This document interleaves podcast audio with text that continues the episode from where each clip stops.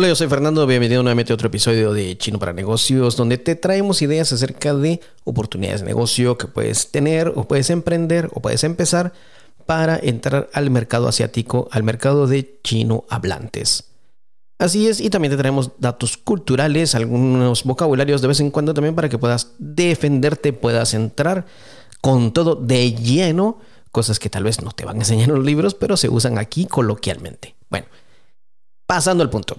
El día de hoy vamos a hablar, tal vez ya lo hemos mencionado, pero vale la pena mencionarlo, precisamente porque es un negocio que cada vez va más empuja, va más en auge, sigue subiendo. Yo cada vez veo que hay más servicios relacionados a esto y es las mascotas.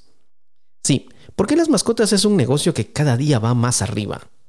Sencillo, las personas en estos países chino hablantes están cada vez teniendo menos hijos y más mascotas la gente se está dando cuenta, o no se está dando cuenta, la gente ha estado pensando que le sale mejor tener una mascota que tener un hijo. Mm, lo ven desde el punto de vista que sale más barato a la larga, porque un hijo le hay que darle toda la educación desde pequeño, lleva mucho estrés el preparar. Desde antes de que nazca ya están negociando a qué, a qué guardería va a ir, a qué escuela va a ir, ya le están haciendo todo un plan de vida. Que si bien es cierto, en el futuro esperan que este pues, los cuide a ellos cuando sean mayores, se dan cuenta que en este momento no quieren, no están para eso o es demasiado gasto en este momento. Las personas están teniendo mascotas, teniendo perros, teniendo gatos. Sí, yo he visto parejas que no. Bueno, nosotros somos una pareja de este, de ese aspecto, no tenemos hijos, pero tenemos cuatro perros. Sí, cuatro, cuatro, cuatro, cuatro, cuatro perros. Pero también se da el caso de que hay personas que lo que tienen son gatos. Entonces, ¿Qué negocios están saliendo? ¿Qué negocios son los que cada día se ven más empuja y se ven más?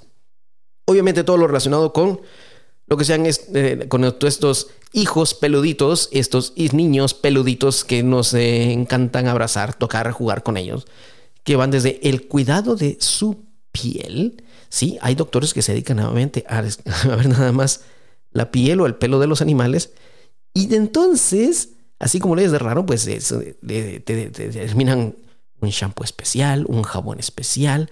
Hay servicios de, de estética relacionados, relacionados con la mascota, donde les hacen un corte de pelo especial, un peinado especial, les adornan con, eh, no sé cómo le digan en tu país, si flecos, moños, eh, adornos en el pelo, vamos. Y sí he visto personas que incluso le cambian de color al peño y le tiñen el pelo a sus mascotas. Yo no sé en qué cabeza cabeza, pero les han teñido el pelo a las mascotas. He visto perros que les cortan el pelo para que parezca un león. Así es. Perros que parecen un león o perros que les quitan todo el pelo porque dicen que se ven más bonitos, se ven más frescos. Bueno, se ve de todo. Se ve de todo. Y esos son los gustos de los dueños. Así que el negocio de mascotas se está poniendo muy fuerte. Cada vez ves que hay más eh, personas profesionales que se dedican a, la estética del, pelo de la, mascota, ya sea perro o gato. Te lo adornan, te lo, te lo como que te lo estuvieran maquillando, te lo peinan, te lo bañan, te lo dejan así, oloroso como nuevecito. como si fuera un juguete. Pero te lo dejan así, en serio. Y incluso de esto viene otro negocio que también está amarrado. El negocio es la fotografía. Hay personas que se dedican especialmente a tomar fotos de mascotas. No se especializan en personas, no. Son ya profesionales, tienen estudios, sí, así como los escuchas, tienen un estudio especial solo para mascotas, donde tienen demasiadas cosas eh, para que el perrito eh, o el gatito esté quieto, no sé cómo le harán una paciencia, que deben tener una paciencia divina para que la mascota se comporte dentro, para que no se asuste al ver tanta luz y todo lo que tienen ahí. Pero sí, es un negocio que está también subiendo mucho. Profesionales en tomarles fotografías. Ajá. Y entonces son fotos de estudio que lo puedes poner como, qué sé yo, como fondo de pantalla, en unas tarjetas postales, eh, una belleza de fotografías, tipo las fotografías, no sé si has visto o seas, eh, has escuchado o has visto que las personas cuando se casan se toman fotos de estudio, fotos en exteriores. Bueno, el mismo servicio con esa misma calidad para mascotas. Sí, así como lo escuchas. Las mascotas aquí son vistos como bebés, entonces son cuidados de esta forma. ¿Qué otro servicio relacionado con mascotas también puede existir? Bueno, el pedicure. Todo lo que es el corte de, uñas, el cuidado de la piel, el cuidado de las patitas de estos animales. También hay personas que se especializan en esto y son artistas. Son muy demandados. Entre mejor calidad, entre mejor se vea el perro, se vea más elegante, yo no sé qué le vienen de diferencia, pero hay personas que tienen un ojo muy fuerte, muy crítico, un ojo muy detallista y sí, a la larga, a la larga, cuando los ves dices, sí, este tiene algo diferente, no sé qué es, pero se ve diferente. Sí, son, son unos artistas, unos profesionales, lo hacen ver llamativo. Y entonces también los hoteles de mascotas. Hoteles. Si en un momento dado quieres viajar a otro país o quieres hacer un viaje largo por X o Y motivo, por trabajo, por lo que sea, y no puedes llevarte a tu mascota contigo, pues hay hoteles. No son lugares así como los que tradicionalmente podrías haber escuchado, donde los eh, dueños van a dejar a sus perros y los perros están en una jaula todo el día y ahí se quedan como guardados, los sacan, si es que tienen suerte, los sacan a caminar o, o no. No, hay hoteles, así como lo oyes, donde cada animalito tiene su espacio, donde los hagan a correr, están bien cuidados. Hay veterinarios, ahí que las hay veterinarios, personas cuidadoras. Es un servicio completo. Y te cuento, por ejemplo, si alguien quiere viajar a la larga, quizás es como que si en verdad tuvieras pagado un boleto adicional para otra persona y todo lo que vas a gastar en esa persona adicional. Por ejemplo, si son dos, es una pareja y se va de viaje, todo el gasto que van a tener con su perrito por haberlo dejado en uno de estos hoteles es como que si también se hubieran ido tres personas de viaje. El gasto es similar, pero la calidad también es similar. Hay un negocio, bueno, yo lo veo como negocio, que también en Asia y en, yo he visto que en Occidente también parece que está eh, saliendo, siendo cada vez más popular, es el, los paseadores de mascotas, paseadores oficiales, paseadores profesionales. Yo me recuerdo que hace muchos años en Argentina vi que habían personas que se dedicaban a pasear perros. Me recuerdo que vi un par de personas que llevaban aproximadamente unos 8 o 10 perros amarrados alrededor con correas, con ganchos y caminaban en un parque y era, su trabajo era sacarlos a caminar. Ese es un negocio que ya tiene muchos años.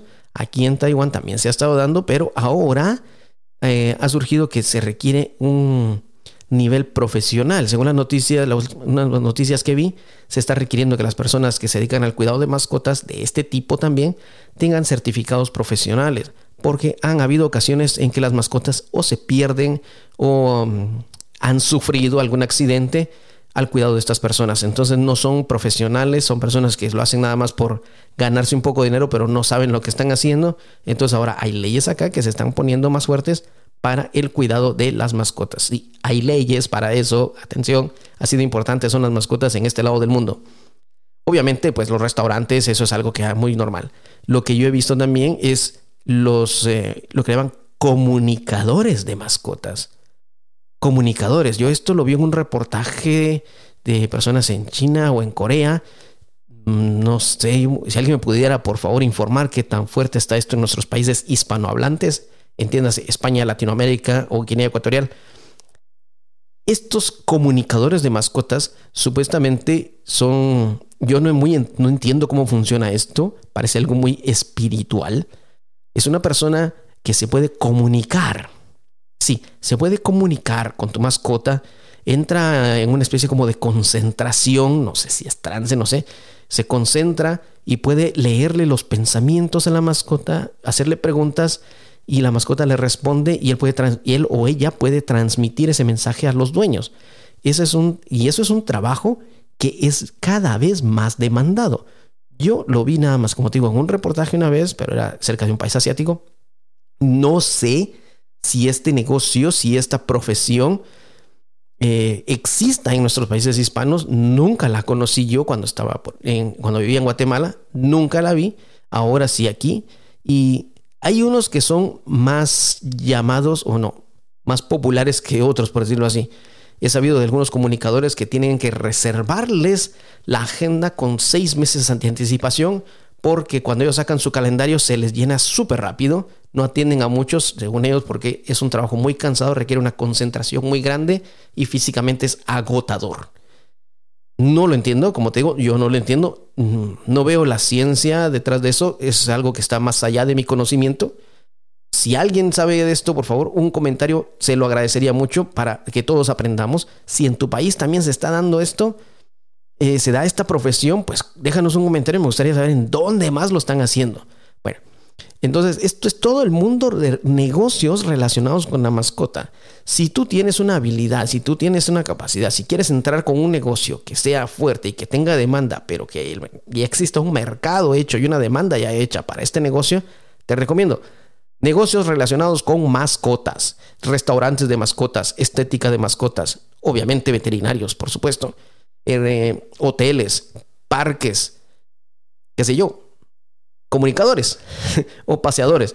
Si eres profesional, si tienes un conocimiento al respecto y tienes algo que te haga especial, si tienes ese don especial para las mascotas, eres un susurrador de mascotas, así como se escucha, un susurrador de perros o un susurrador de gatos. Si eres estas personas especiales que tienen este tipo de don o capacidad, te cuento, tienes una gran oportunidad de este lado del mundo. Y poco a poco te puedes hacer famoso, te vas a llenar, en verdad. Y siendo extranjero van a decir, esto es otra calidad, eso es otro que te van a decir. Siendo, la, teniendo la cara extranjero van a pensar, wow, este viene desde allá a prestar sus servicios aquí algo tiene de especial, voy ahí. Ya con el idioma, pues nos ponemos de acuerdo, comunícate con nosotros y te podríamos ayudar tal vez a, a mejorar tu idioma chino también. Esto ha sido todo por hoy. Recuerda, oportunidades de negocio para entrar al mercado asiático. En esta ocasión hablamos de las mascotas y el mundo relacionado con ellos. Si te ha gustado este episodio, déjanos un comentario, compártelo, déjanos saber desde dónde nos escuchas.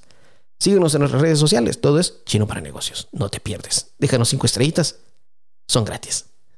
Eso ha sido todo por hoy. Yo soy Fernando. Adiós.